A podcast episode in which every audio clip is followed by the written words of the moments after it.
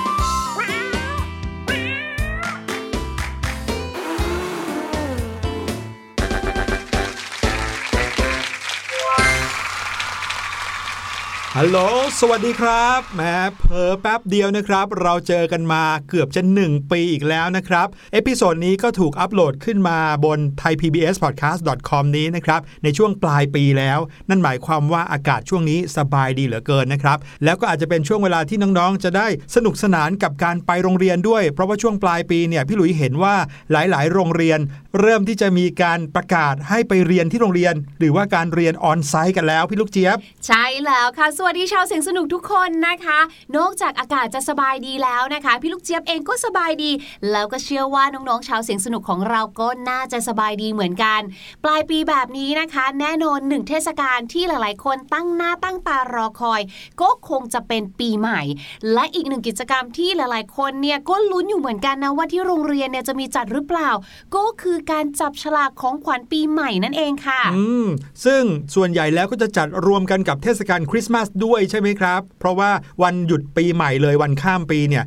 ทุกๆ โรงเรียนก็หยุดเรียนกันนะครับ ดังนั้นช่วงปลายปีเนี่ยงานเทศกาลคริสต์มาสก็ตาม การจับฉลากของขวัญก็ตาม เป็นสิ่งที่ทุกๆ คน รอคอยเลยก็ว่าได้ ใช่แล้วค่ะ แต่ว่าตอนนี้เนาะเราก็ยังคงอยู่ในสถานการณ์ของไวรัสโควิด -19 อยู่นะคะ เพราะฉะนั้นเนี่ยยังไงก็ดูแลตัวเองให้ดีนะ เพราะว่าก็เริ่มที่จะมีแบบว่าเชื้อสายพันธุ์ใหม่นะคะ เกิดขึ้นมาเรื่อย ๆ เลย ยังไงซะก็แล้วแต่นะคะ เชื้อโรคเนี่ยก็เป็นสิ่งมีชีวิตแหละเขาก็มีชีวิตพัฒนาการของเขาไปเรื่อยนะคะ เราเองก็ต้องพัฒนาตัวเองให้เท่าทันกับเชื้อโรคเหมือนกัน ไม่ว่าจะเป็นเรื่องของการดูแลตัวเองการล้างมือต่างๆนะคะ หรือว่าการใช้เจลแอลกอฮอล์สเปรย์แอลกอฮอล์เนี่ยต้องพกติดตัวจริง ๆ เลย ครับผมรวมไปถึงโรงเรียนหรือว่าหลาย ๆ สถานที่ที่คนจะต้องไปใช้สถานที่นี่นะครับเขาก็มีมาตรการกันอย่างจริงจัง เพื่อช่วยลดการระบาดของเชื้อไวรัสโควิด -19 ด้วยนะครับ เป็นกำลังใจให้กับทุกๆคนเลยที่จะต้องข้ามปีไปกับเชื้อไวรัสโควิด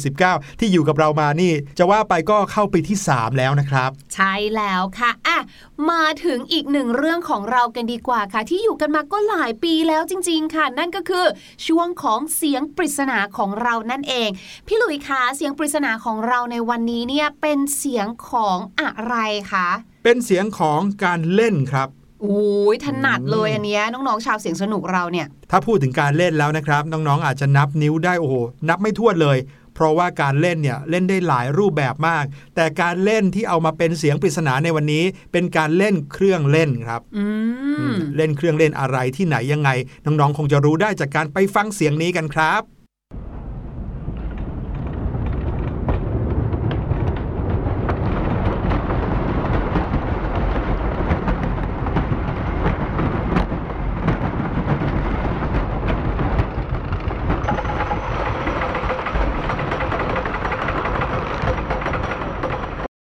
ใครที่เคยเล่นเครื่องเล่นชนิดนี้ก็น่าจะตอบคำถามนี้ได้ ลองฟังกันแล้วก็ลองเดากันนะครับ แล้วเดี๋ยวเราจะกลับมาเฉลยกันแน่นอน แต่ว่าตอนนี้ครับพาน้องๆไปเที่ยวกันดีกว่า อากาศดีๆ แบบนี้นะครับน้องๆน่าจะไปอยู่ในที่โล่งกว้าง แล้วก็มีกิจกรรมให้ทำหลากหลายนะครับในบ้านเราก็มีหลายที่นะ บ้านเราในที่นี้คือในประเทศไทยนะครับ โดยเฉพาะที่กรุงเทพมหานครเนี่ยเดี๋ยวนี้คนก็ไปสวนสาธารณะกัน วันนี้เราจะพาน้องๆไปเที่ยวสถานที่โล่งกว้าง ที่เป็นโบราณสถานด้วย เดี๋ยวพี่หลุยสถานที่ที่เป็นโบราณสถานเนี่ยเราควรที่จะไปเล่นเหรอคะ อืมไปเล่นได้ครับ หลายๆ คนนะครับ ไปพักผ่อนหย่อนใจกันที่นั่น ไปเล่นกีฬากันที่นั่นก็มี รวมไปถึงกิจกรรมอย่างหนึ่งนะครับ ที่เขาทำกันมากมายเลยในฤดูร้อนนะครับ ก็คือเล่นว่าวครับอืชักจะอยากรู้แล้วแหละค่ะว่าเป็นสถานที่ไหนกันเนี่ย น้องๆล่ะคะอยากรู้กันแล้วหรือยัง ถ้าอยากรู้ตามพวกเรามาเลยค่ะ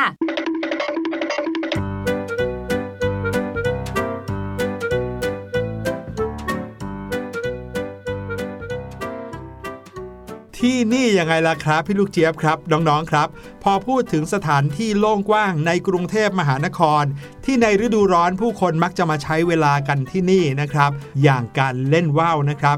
คนก็มักจะนึกถึงสถานที่นี้แหละครับ นั่นก็คือท้องสนามหลวง ใช่แล้วค่ะ ท้องสนามหลวงนะคะ จริงๆแล้วเนี่ยเขามีชื่อก่อนหน้านี้ด้วยนะ ชื่อเดิมของเขานะคะก็คือทุ่งพระเมนนั่นเองค่ะ ครับผม ว่าแต่ว่าทำไมพี่หลุยถึงได้พูดว่าจะพาน้องๆมาเที่ยวโบราณสถาน นั่นก็เป็นเพราะว่าท้องสนามหลวงเนี่ยเป็นโบราณสถานในกรุงเทพมหานครด้วยนะอืมมีใครรู้กันบ้างหรือเปล่าครับ พอพูดถึงโบราณสถานเนี่ยเราจะมักนึกถึงวัดเนาะวัดใช่วาอารามเก่าๆ โดยเฉพาะอย่างยิ่งในต่างจังหวัด จังหวัดพระนครศรีอยุธยาเนี่ยก็มีวัดต่างๆ ที่เป็นวัดเก่าแก่มากมาย หลาย ๆ ที่ก็เป็นโบราณสถาน หรืออย่างปราสาทหินพิมายที่โคราช หรือว่าปราสาทเขาพนมรุ้งที่บุรีรัมย์เราก็จะนึกภาพแบบเนี้ยถ้าพูดถึงโบราณสถาน แต่ว่าลานกว้างๆอย่างท้องสนามหลวง ที่นอกเหนือจากจะใช้เป็นที่ทำกิจกรรมต่างๆ มากมายแล้วนะครับ ก็ยังมีอีกหนึ่งอย่างที่เขามาทำกันที่นี่ด้วยก็คือ การจัดสร้างพระเมรุมาตร เรื่องนี้เพิ่งเกิดขึ้นเมื่อปี 2560 ที่ผ่านมานี้เองนะครับ ที่เราทุกคนประชาชนคนไทยได้มีโอกาสมาเข้าเฝ้าพระบรมศพของรัชกาลที่ 9 นะครับ สถานที่แห่งนี้แหละที่ถือเป็นโบราณสถานของประเทศไทยเรา ว่าแต่ทำไมถึงเป็นโบราณสถานมีที่มาที่ไปอยู่ครับ อย่างที่พี่ลูกเจี๊ยบนะคะได้บอกไปว่าท้องสนามหลวงเนี่ยแต่ก่อนนะเขาเรียกว่าทุ่งพระเมนค่ะ เนื่องจากว่าสถานที่นี้นะคะ เคยใช้เป็นที่ถวายพระเพลิง พระบรมศพพระเจ้าแผ่นดิน และพระบรมวงศานุวงศ์นั่นเองค่ะ เมื่อปีพุทธศักราช 2398 นะคะ รัชสมัยพระบาทสมเด็จพระจอมเกล้าเจ้าอยู่หัว หรือรัชกาลที่ 4 ค่ะ พระองค์เนี่ยทรงพระกรุณาโปรดเกล้า ให้เปลี่ยนชื่อจากทุ่งพระเมน เป็นท้องสนามหลวงค่ะตั้งแต่รัชสมัยพระบาทสมเด็จพระพุทธยอดฟ้าจุฬาโลกมหาราช เอ๊ะ รัชกาลที่เท่าไหร่นะคะ พี่หลุย รัชกาลที่ 1 ครับอืมในสมัยรัชกาลที่หนึ่งเนี่ยนะคะ ได้มีการใช้สนามหลวงเป็นที่ประกอบพระราชพิธีต่างๆ เช่น เป็นที่ตั้งพระเมรุมาตรของพระมหากษัตริย์ และพระบรมวงศานุวงศ์ค่ะ แล้วก็ใช้เป็นที่ประกอบพระราชพิธีต่างๆ ด้วยนะ ในรัชสมัยพระบาทสมเด็จพระนั่งเกล้าเจ้าอยู่หัว หรือว่ารัชกาลที่ 3 เก่งมากๆเลยค่ะ พระองค์เนี่ยนะคะโปรดเกล้าให้ทำนาที่สนามหลวงค่ะ เพื่อแสดงให้ปรากฏแก่นานาประเทศนะว่า เมืองไทยของเราเนี่ยนะ อุดมสมบูรณ์ไปด้วยข้าวปลาอาหาร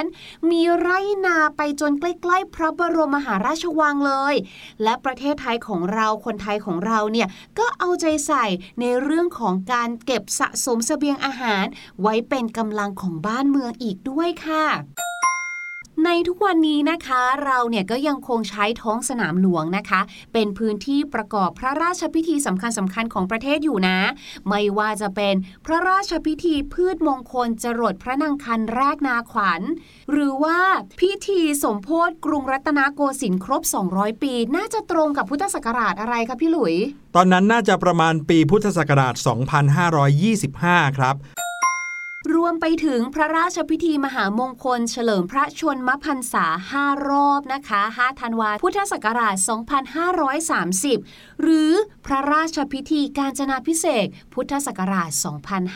2539 ค่ะ นี่ยังไม่นับรวมงานพระเมรุมาตร และพระเมนของพระบรมวงศานุวงศ์ตั้งแต่ชั้นสมเด็จเจ้าฟ้าขึ้นไปนะคะ เฉพาะในรัชกาลที่ 9 เนี่ย ได้มีการใช้พื้นที่ท้องสนามหลวงในการก่อสร้างพระเมรุกลางเมืองมาแล้วถึง 7 ครั้งเลยนะคะอืมแล้วก็อย่างที่บอกครับนอกเหนือจากในการ ใช้จัดสร้างพระเมนหรือว่าพระเมรุมาตรแล้ว ก็ยังใช้เป็นสถานที่จัดกิจกรรมทางการกีฬา และการละเล่นต่างๆครับ ไม่ว่าจะเป็นฟุตบอล หรือว่าเล่นว่าวแล้วก็เป็นที่พักผ่อนหย่อนใจของประชาชนทั่วไปครับ หรือแม้แต่กิจกรรมทางการเมืองนะครับ ก็เคยมีการใช้สนามหลวงเป็นที่ปราศัยใหญ่ ในการหาเสียงเลือกตั้งในแต่ละครั้ง หรือมีการชุมนุมทางการเมืองต่างๆครับ ที่เขาเรียกกันว่าไฮด์ปาร์กน้องๆ เคยได้ยินไหมครับ พอเราพูดคำว่าไฮด์ปาร์กเราจะนึกถึงการชุมนุมทางการเมืองที่มีการขึ้นไปพูดบนเวที แต่จริง ๆ แล้วคำว่าไฮด์ปาร์กเนี่ยได้ชื่อมาจากสวนสาธารณะ ชื่อว่าไฮด์ปาร์กในกรุงลอนดอนครับ ด้วยการที่ท้องสนามหลวงอยู่คู่กับกรุงเทพมหานครมานานนับร้อยปีนะครับ เมื่อปีพุทธศักราช 2520 นะครับ ก็คือเมื่อเกือบ 45 ปีมาแล้ว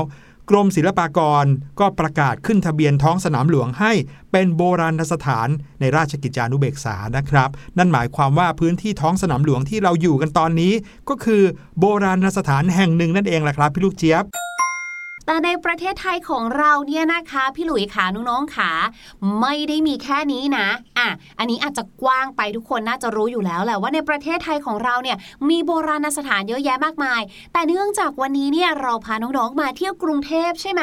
พี่ลูกเจี๊ยบก็เลยอยากจะชวนน้องๆค่ะ ไปรู้จักกับสถานที่อื่น ๆ ในกรุงเทพนะคะ ที่ได้รับการแต่งตั้งให้เป็นโบราณสถานเช่นเดียวกันค่ะ ว่าแต่ว่าเราจะบอกน้องๆได้หมดเหรอครับ อืมเอาเป็นว่าเราเที่ยวแต่แถวนี้กันก่อนละกันจะได้ไม่เหนื่อยจนเกินไปนะ แถมแถวนี้ยังมีของกินอร่อยอร่อยอีกด้วยค่ะ อืมพี่หลุยส์กับพี่ลูกเจี๊ยบพูดกันแบบนี้น้องๆอาจจะงงได้ว่าเอ๊ะในกรุงเทพมหานครจะมีโบราณสถานเยอะแยะอะไรขนาดนั้น จริงๆ ต้องบอกน้องๆก่อนนะครับว่า มีมากกว่าที่น้องๆนึกถึงเยอะเลยล่ะครับ จะเรียกว่าเป็นร้อยๆแห่งเลยก็ว่าได้นะครับ เพราะว่าโบราณสถาน ในความหมายของพระราชบัญญัติโบราณสถาน โบราณวัตถุ ศิลปะวัตถุ และพิพิธภัณฑ์สถานแห่งชาติ ปีพุทธศักราช 2535 ครับ เขาได้กำหนดนิยามของคำว่าโบราณสถาน ว่าหมายถึงอสังหาริมทรัพย์ ซึ่งโดยอายุหรือโดยลักษณะแห่งการก่อสร้าง หรือโดยหลักฐานเกี่ยวกับประวัติของอสังหาริมทรัพย์นั้น เป็นประโยชน์ทางศิลปะ ประวัติศาสตร์ แล้วก็ให้รวมถึงสถานที่ที่เป็นแหล่งโบราณคดี แหล่งประวัติศาสตร์ และอุทยานประวัติศาสตร์ด้วยครับ นั่นหมายความว่าสถานที่ไหนก็ตามที่เกี่ยวข้องกับประวัติศาสตร์ของพื้นที่นั้นๆนะครับ แล้วก็มีความหมายในทางศิลปะ ที่นั่นก็สามารถที่จะเป็นโบราณสถานได้ ส่วนคำว่าอสังหาริมทรัพย์ที่พี่หลุยพูดถึงเนี่ยความหมายง่าย ๆ ก็หมายถึงสถานที่นั่นเองครับ นั่นก็เลยทำให้ในกรุงเทพมหานครเนี่ยนะคะ มีโบราณสถานเรียกว่าแทบจะทุกเขตเลยแหละค่ะ ยกตัวอย่างเช่นนะคะ ในเขตคลองสานนะคะมีถึง 3 ที่ค่ะ แต่เขตจอมทองเนี่ยนะคะ เรียกว่ามีเยอะมากๆเลย เพราะว่า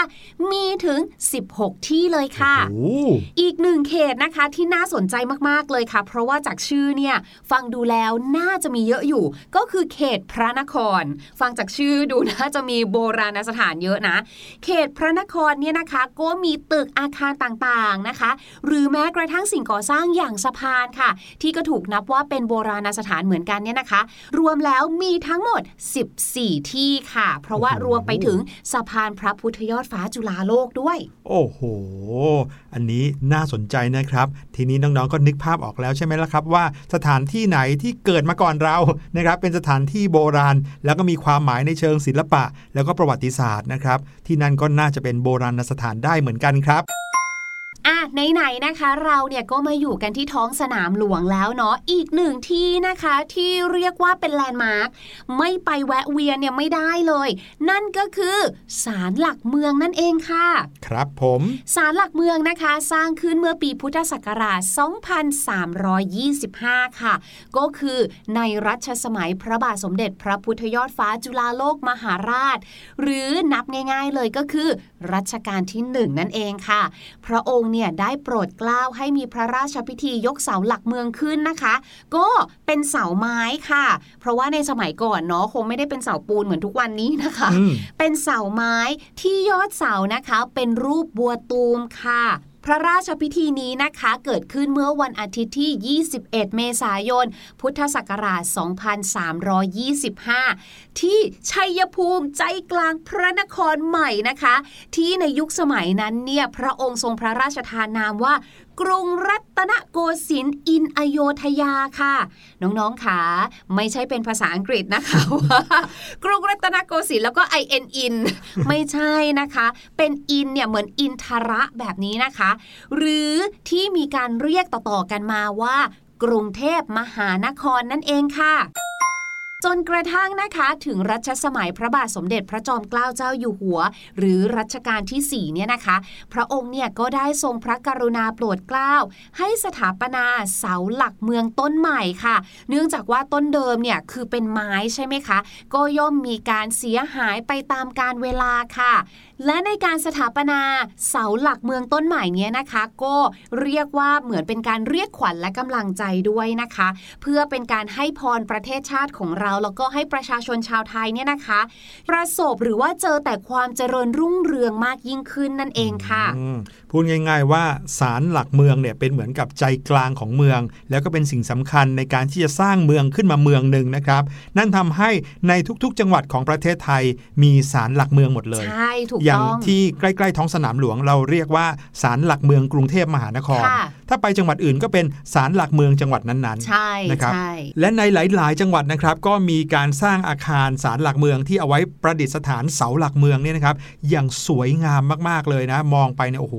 งดงามเป็นสถานที่ท่องเที่ยวเลยด้วยซ้ำนะครับบางบางจังหวัด ใช่แล้วค่ะ รวมไปถึงนะคะอย่างของกรุงเทพของเราเนี่ยนะคะสารหลักเมืองเนี่ยเราก็ยังได้มีการสร้างสารเทพารักษ์นะคะ เพื่อเป็นที่สถิตแห่งเทพารักษ์ทั้ง 5 ค่ะ ได้แก่ พระเสื้อเมือง พระทรงเมือง พระการชัยศรีเจ้าเจตคุป และเจ้าหอกลอง รวมไปถึงอาคารหอพระพุทธรูปขึ้นอีกด้วยค่ะ โอ้โห รายละเอียดของศาลหลักเมือง แล้วก็เสาหลักเมืองกรุงเทพมหานครเนี่ยเยอะแยะมากเลยนะครับพี่ลูกเจี๊ยบว่าไปแล้วเนี่ยก็น่าสนใจมากเหมือนกัน เพราะว่าเป็นเรื่องของประวัติศาสตร์ของกรุงเทพมหานครด้วย ใครที่อยากรู้เรื่องราวเกี่ยวกับศาลหลักเมือง หรือว่าเสาหลักเมืองเพิ่มมากขึ้นนะครับไปที่เว็บไซต์ของสำนักงานกิจการศาลหลักเมืองได้นะครับ ที่เว็บไซต์เนี้ยจะมีเรื่องราวต่างๆ ที่เกี่ยวข้องกับศาลหลักเมืองมากมายเลยรวมไปถึงขั้นตอนในการที่จะสักการะเสาหลักเมืองด้วย ว่าจะต้องทำยังไงกราบไหว้แบบไหนจุดธูปกี่ดอก รวมไปถึงประวัติศาสตร์ และ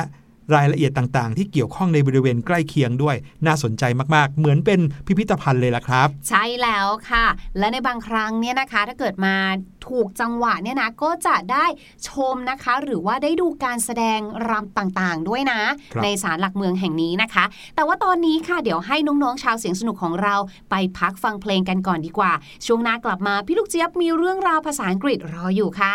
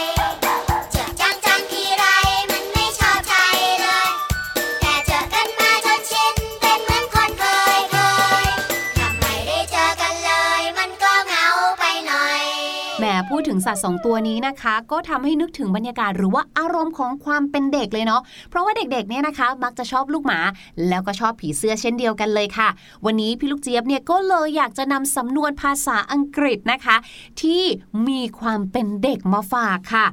นั่นก็คือ don't act like a child คำว่า child ทุกคนรู้จักกันดีอยู่ใช่ไหม C H I L D child นะคะ แปลว่าเด็กนั่นเองค่ะคำพหูพจน์ของเขานะคะ หรือถ้าเราพูดถึงเด็กหลายคน เราก็จะใช้คำว่า children เนาะในสำนวนนี้นะคะ don't act like a child มีความหมายว่า โอ้ยอย่าทำตัวเป็นเด็กไปหน่อยเลยนะ ยกตัวอย่างเช่นนะคะ สมมุติว่าเราเนี่ยในฐานะที่เป็นคนที่โตๆกันแล้วเนาะพี่หลุยกับพี่ลูกเจี๊ยบอย่างเงี้ย ปรากฏว่าค่ะเถียงกันไปเถียงกันมา แล้วก็แบบมีการเอาคืนกันเช่น พี่หลุยเนี่ยนะมาเขียนสมุดพี่ลูกเจี๊ยบพี่ลูกเจี๊ยบก็เลยเขียนสมุดพี่หลุยกลับคืนบ้างเถียงกันไปเถียงกันมาแบบนี้ค่ะ จนคุณแม่มาเห็นคุณแม่บอกว่า โอ๊ย สองคนนี้นี่ don't act like a child อย่าทำเป็นเด็กกันไปหน่อยเลยนะนี่แกล้งอะไรกันเนี่ย โตๆกันแล้วนะ แบบนี้เป็นต้นค่ะอืมน้องๆ ฟังยกตัวอย่างของพี่ลูกเจี๊ยบเนี่ยรู้สึกว่าคุ้นๆบ้างไหมครับ ในบ้านเราเนี่ยคุณแม่เคยพูดประโยคนี้ไหมฮะใช่ไหมะน่าจะมีซึ่งประโยคนี้เนี่ยนะคะ บางทีเนี่ยก็เป็นผู้ใหญ่กับผู้ใหญ่พูดกันเองก็ได้นะว่า โอ้ยนี่อย่ามาทำตัวเป็นเด็กหน่อยได้ไหมนะคะ คำว่า act a c t act เนี่ยนะคะ ก็คือเหมือน action นั่นแหละค่ะ ก็คือการประพฤติปฏิบัติตัวนะคะ don't act like a child ก็เลยค่อนข้างจะแปลตรงตัวอยู่เหมือนกันนะว่า อย่าทำตัวเป็นเด็กค่ะครับผมขอบคุณพี่ลูกเจี๊ยบมาก ๆ เลยนะครับ กับสำนวนดีๆ ในวันนี้ครับ เอาล่ะ เรามาเฉลยเสียงปริศนากันดีกว่านะครับ ลองไปฟังกันอีกสักรอบหนึ่งแล้วกลับมาเฉลยกันครับ